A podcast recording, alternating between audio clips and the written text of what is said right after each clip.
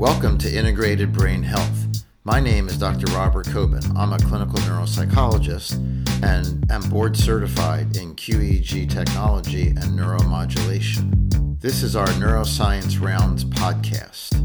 You will get a glimpse into our training programs where we talk about neuroscience, technology, neurofeedback, neuropsychology, and other related matters.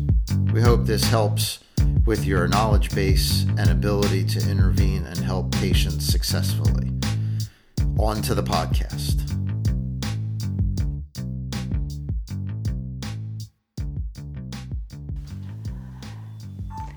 Hello and welcome to Neuro Rounds. This is round 13. We're going to start talking about disorders of thought and mood. So, uh, psychiatric disorders are categorized into four different groups. Disorders of thinking and cognition, which is schizophrenia and delirium. Uh, disorders of mood, which are affective disorders and anxiety. Uh, disorders of social behavior, which are character defects and personality disorders. And then disorders of learning, memory, and intelligence. Uh, mental retardation and dementia are examples of those. But today we're going to start with talking about disorders of thought, specifically schizophrenia. Um, it affects about 1% of the population worldwide. Uh, has a very strong genetic component with 15% occurrence within families, and then identical twins of 30 to 50% likelihood of getting it. If one twin has it, the other one uh, has a 50% chance of getting it as well. Um, in early 20th century, uh, Eugen Buehler was uh, Bleuler was one of the first people to start identifying this um, disease. Um, he's called it the splitting of the cognitive side uh, from the emotional side, so that's where they came from schizophrenia.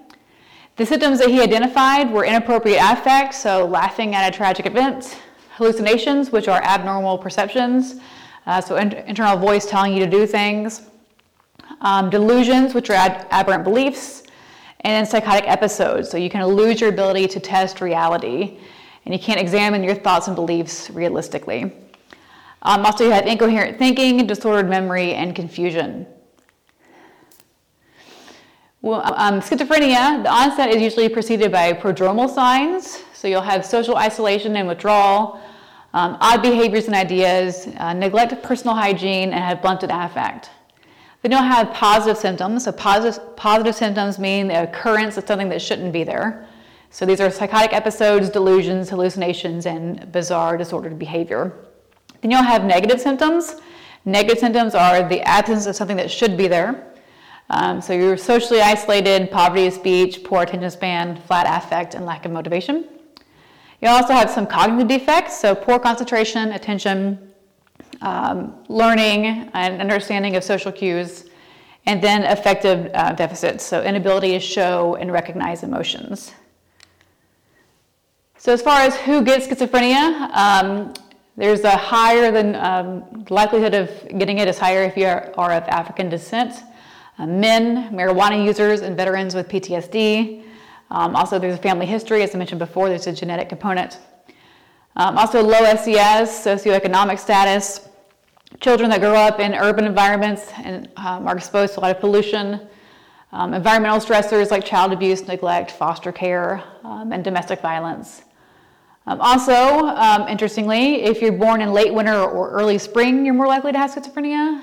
If your father was 55 or older when you were conceived, uh, parental smoking, drinking, and substance use, um, if the mother was exposed to uh, viral pathogens and infections, um, stress or nutrient deficiency when she was pregnant, and then uh, when you're born, if you had hypoxia, low oxygen levels, um, if you had a shorter gestation period, and if you had a low birth weight, you're more likely to have schizophrenia. Um, schizophrenia is a disorder of neural development, they believe. Um, so, what happens is you have enlarged ventricles. So, you can see um, this is a schizophrenic brain versus a healthy brain. You see these very large ventricles here. Um, this other figure is of identical twins. Um, the one on the right is the schizophrenic twin, and the one on the left is the non schizophrenic twin. So, what you're having is um, enlarged ventricles and reduction of actual brain uh, volume.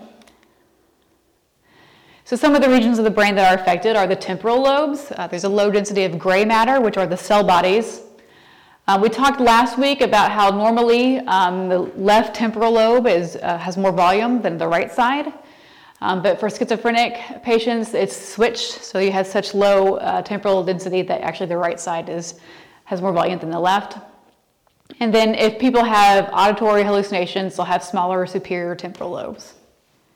The frontal lobe is also affected, so um, what you'll find is that these patients have symptoms that look like uh, lobotomy patients, we also discussed last week. Um, and they have higher to normal white density actually in the right than in the left, but overall, um, there's a reduced volume about 6 to 8% in the frontal lobes, um, especially if you have a high level of apathy. Um, those patients have less volume in the frontal lobes. The thalamus, which we've discussed many times before, is kind of the train station of the brain. Everything goes there and then it gets distributed out to where it needs to go. Uh, in schizophrenic patients, they have reduced volume of 30 to 45%, which is pretty substantial. Um, so the problem is, especially in the medial dorsal nucleus, which has a lot of uh, connections to the prefrontal cortex. So a lot of information is not getting to the prefrontal cortex um, accurately. Also, the limbic system, um, which is again emotions and uh. So the amygdala, hippocampus, and parahippocampus have a decreased volume. Uh, specifically in the hippocampus, it has it's small and has disorganized neural development. So the neurons aren't going where they need to be going. Um, basal ganglia and cerebellum, important for movement. Um, there's cell loss and reduced volume. Um, that's related to the odd movements and gaits of uh, schizophrenic patients. Um, it's also a reduced number of dopamine receptors in the caudate, uh, putamen, and the nucleus accumbens.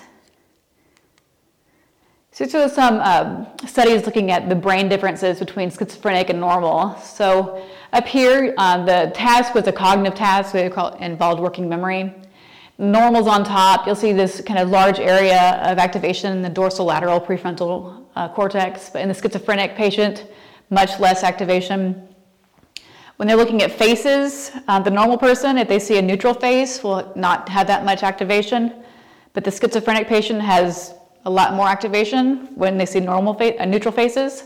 But when they see scary or angry faces, um, the normal person or the non schizophrenic patient will have a lot of activation to a scary face, but the schizophrenic patient will have less activation. So the activation to neutral versus emotional faces is inverse of what um, normal people have. So antipsychotic drugs um, are used to treat schizophrenia. Um, they work acutely, so right when you start taking it, and then more and more the longer you take it. Um, they work on dopamine receptors. So the reason why they think that dopamine is plays a role in schizophrenia is that drugs that increase dopamine can cause schizophrenic like symptoms. So if you take too much L-DOPA, cocaine, amphetamines, they'll cause a psychosis. Um, also, the brains of schizophrenic patients at autopsy have been shown to have increased D2 receptors in the amygdala, caudate nucleus, nucleus accumbens, especially for those that had a lot of positive symptoms. Again, those are the things that shouldn't be there, so hallucinations and delusions. So, uh, dopamine, as I said, is uh, what they're looking at for the locus here. So there are four different dopamine pathways. The uh, tuberoinfundibular one originates in the um, arcuate nucleus of the hypothalamus. So it's the pink one here, and then it goes to the pituitary stalk. Um, they think there's low dopamine in this pathway, and that can lead to um, some secondary neuroendocrine abnormalities. The nigrostriatal, as I talked about before, is important for movement.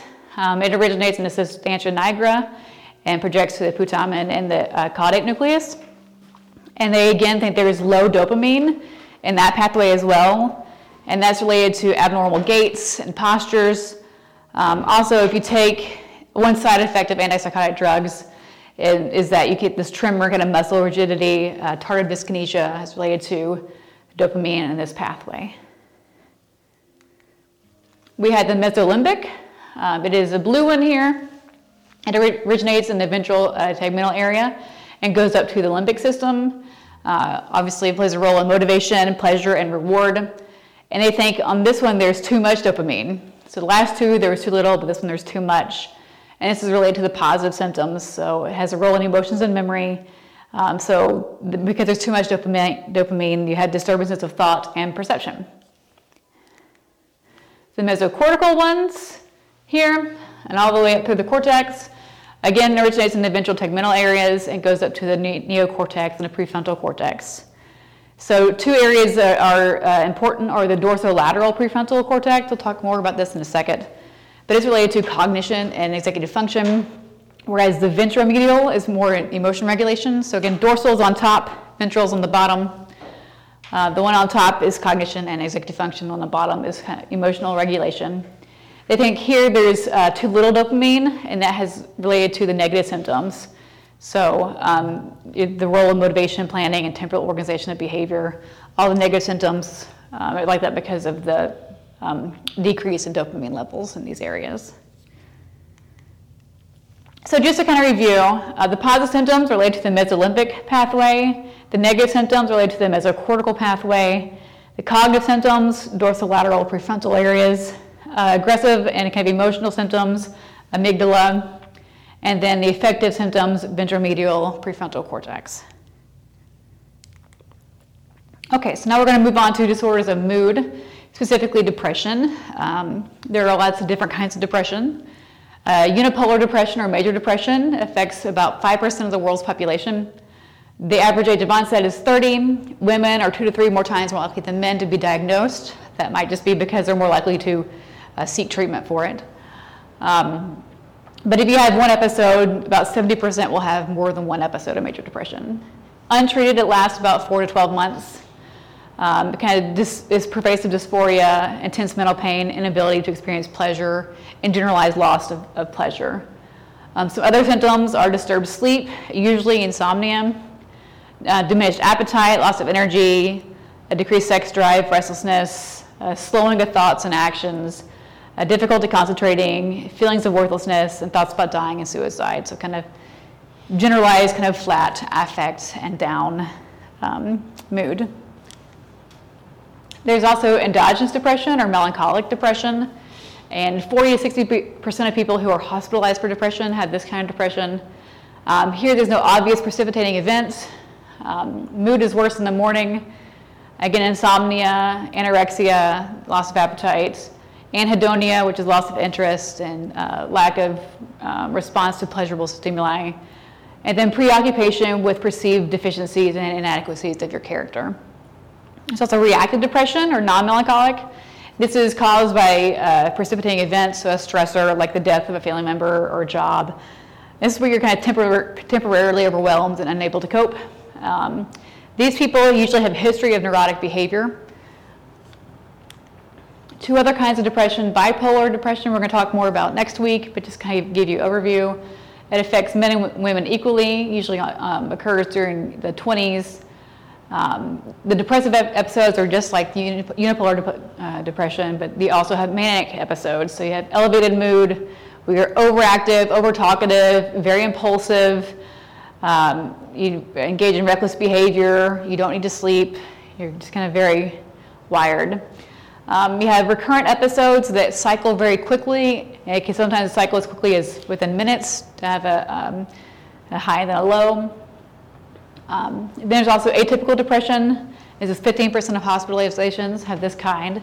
So when you have regular or uh, unipolar depression, uh, you have low appetite, but this one you have high appetite. So you're overeating. You sleep more, whereas in unipolar you don't sleep. Um, and these symptoms are worse in the evening, whereas the other ones worse in the morning. And then you have symptoms of anxiety as well. So this is why it's called atypical depression. So there are lots of neurotransmitters that are involved in depression. Again, dopamine. Uh, it plays a role in your mood. So this kind of gives you the creation of positive feelings or reward. It reinforces and, or motivates behavior. So dopamine isn't working properly, then you have the opposite of that. Loss of motivation, kind of feeling helpless and hopeless, loss of interest, low self-esteem, um, anger, irritability, and self-isolation. They think are related to um, dopamine.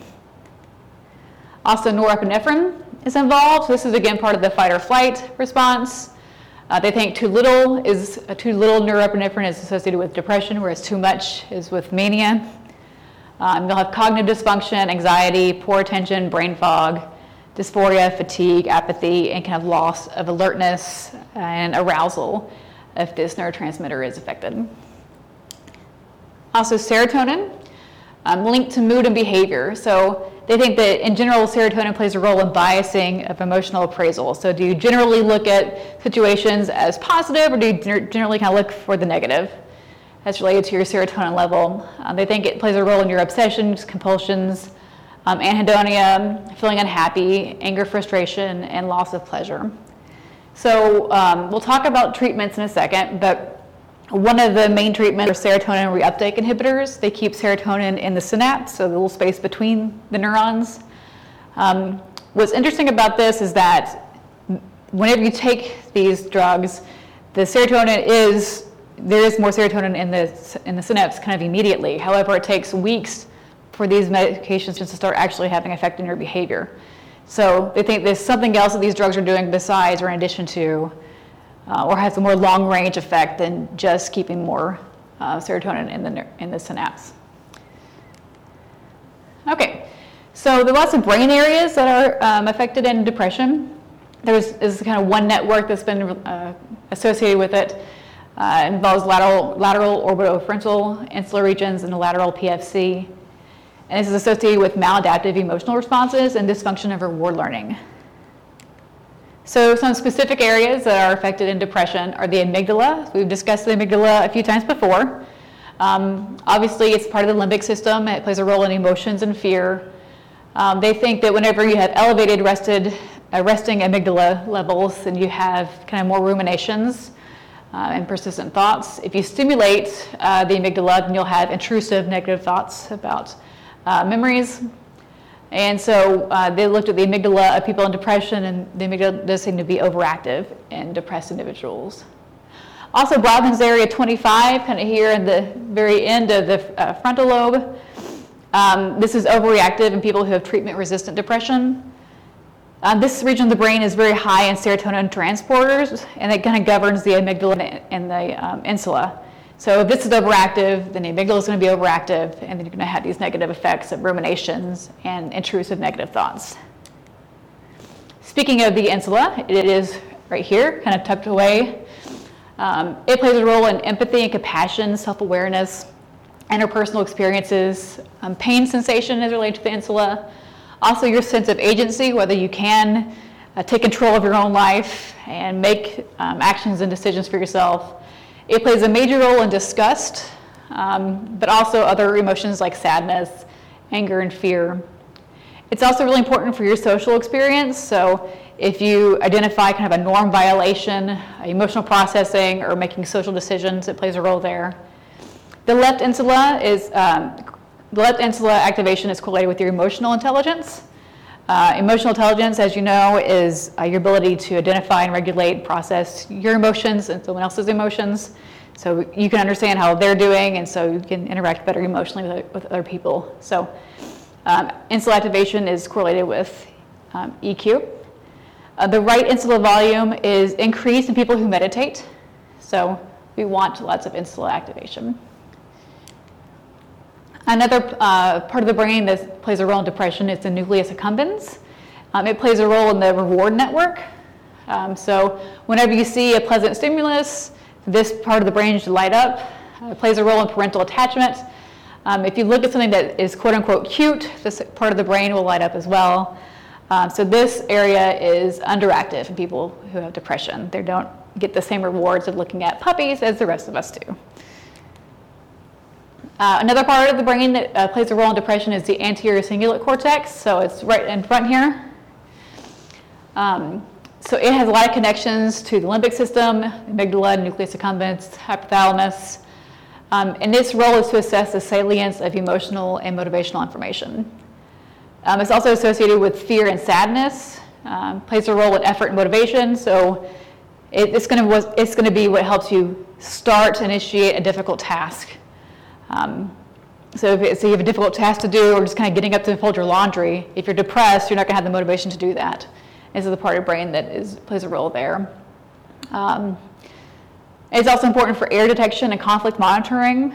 Um, so this part of the brain lights up when you do the Stroop task. Um, so the Stroop task, as you know, you have um, words, color words that have different um, fonts, and so you have to either name what the word says or what color the font is. So kind of do this error detection and conflict monitoring, or whether you're doing the right um, rule for that. Also, social evaluation and appraising social situations, ruminations about social behavior, um, all part of this uh, brain region. The dorsolateral prefrontal cortex, um, which is again on top here, prefrontal cortex. Um, it plays a role in executive functioning, working memory, and cognitive flexibility, uh, planning, inhibition, and abstract reasoning. So for social functions, it plays a role in deception and lying. So it has to inhibit your tendency to tell the truth whenever you want to lie. Um, it also plays a role in the Stroop test and conflicting rules. Um, theory of mind, so what I think about what you think, um, and then suppression of selfish behavior. Um, people who have a lot of trouble in relationships have parts of, have dysfunction of this part of the brain um, because they have probably dis- a decreased uh, gray matter volume. Okay, the ventromedial uh, prefrontal cortex, which is on the bottom here of the brain. As I said before, it has more kind of emotion regulation. Um, it regulates the amygdala, uh, inhibition of emotional responses, self-control, evaluation of morality. Um, the damage to this area, uh, if you have if damage this area, you had deficits in detecting irony, sarcasm. Uh, you're more likely to be influenced by misleading advertising. Uh, you produce compassion, shame, and guilt. So some of the brain areas uh, that play a role, again, kind of pull it together. Um, this is uh, the healthy controls have more frontal activation than depressed. I'll see more kind of here. These are all the kind of networks and connected regions that play a role in depression. So for the treatments for depression, we have antidepressant drugs, as I mentioned before. Uh, you have some serotonin reuptake inhibitors, monoamine oxidase inhibitors, tricyclic uh, medications. They all take weeks to start working, uh, one to three weeks to have any kind of symptom improvement, uh, up to a month or two before you have full relapse. And they work on the serotonin and noradrenaline norepinephrine systems. Um, they work on the noradrenaline linked to the locus coeruleus, which is blue region right here. Again, they're not really sure how and why it works, other than it does play a role in serotonin. Um, but the fact that it keeps serotonin in the synapse immediately, but you don't see the results until a couple weeks later, means there's something else going on. Some other treatments you have electroconvulsive uh, shock, shock therapy. Um, so this is where they put you under and then they induce a seizure and they do it six to eight treatments at two day intervals uh, for two to four weeks and it induces a seizure and for whatever reason they're not really sure the mechanism but this tends to work um, lithium is a medication for bipolar so again we'll talk more about this next week uh, but it helps to terminate manic episodes also of course psychotherapy is used one interesting treatment for depression is rTMS, which is a magnetic stimulation of a certain part of the brain. R just means repeated. So instead of one magnetic, kind of, they have lots of uh, bursts. So the FDA, FDA, has approved an alpha burst of 10 hertz. Um, so what they'll do is they'll have fMRI guided and they'll put it over the dorsolateral prefrontal cortex, which again we said is, plays a role in executive functioning. Uh, you can also estimate the position that is F3 region. Um, this treatment has 20 to 30 sessions, uh, four seconds on, 20 second, 26 seconds off for 37 minutes. So it's kind of a lengthy treatment. A uh, problem with this is that patients frequently say that it's painful, a 6 out of 10 at first, that gradually gets less painful. The remission rate here is about 50%. Uh, response rate is 50%, remission is about 30%, which is kind of equivalent to what you see with medications. There are some Canadian studies that are trying to reduce the treatment. So instead of 40 minute session, trying to do a protocol that's three minutes using theta bursts of four to eight hertz at the dorsal medial prefrontal cortex, uh, which is more kind of towards the inside.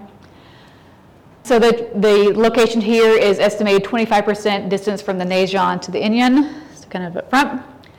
Uh, again, dorsal medial prefrontal cortex, kind of self-regulation.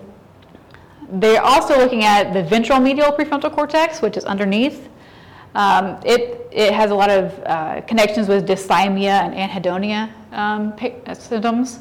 The problem, uh, because of its uh, role in the reward circuitry, the problem is you can't get this with TMS because it's too deep in the brain. Um, so you have to do deep brain stimulation to actually uh, get this region. And of course, we have neurofeedback, which is what we do here uh, at Integrated Brain Health. So, as you all know, uh, neurofeedback is where we put uh, electrodes on the head and it sends information to a computer about what your brain is doing, the brain activity. And then the feedback is given uh, through game or movie effects. So it's based on operant conditioning, where if your brain is doing what we want it to do, then the game is playing and the movie is playing. But if your brain is doing what we don't want it to do, then there's like some effect where the movie will stop, you'll have some negative effects, or the game won't be as um, effect, effect, effective. So the part of the brain that we kind of target for depression, you'll see here in the healthy individuals, you have all this prefrontal activation over here on the left side again. So with the RTMS, they said F3, which is left side. What you see here is with the, chronically depressed patients, you have less frontal activation of the front left uh, relative to the normals. What we think is that the front left region is correlated to approach behaviors. So they think depression is linked to decreased approach behaviors, whereas anxiety, which is in the front right, is related to withdrawal behaviors. That's more anxiety. So anxiety is linked to increased avoidance. So for depression, again, we're kind of over here on the, on the left side, kind of F3. Uh, for anxiety, which we'll talk about more next week, it's kind of over here on the right side, um, F4. There's also a negative self-talk related to depression. This over here on the left, uh, related to your language processing areas. Okay, so that was our first part of uh, talking about uh, disorders of affect and thought. Thank you for joining us today.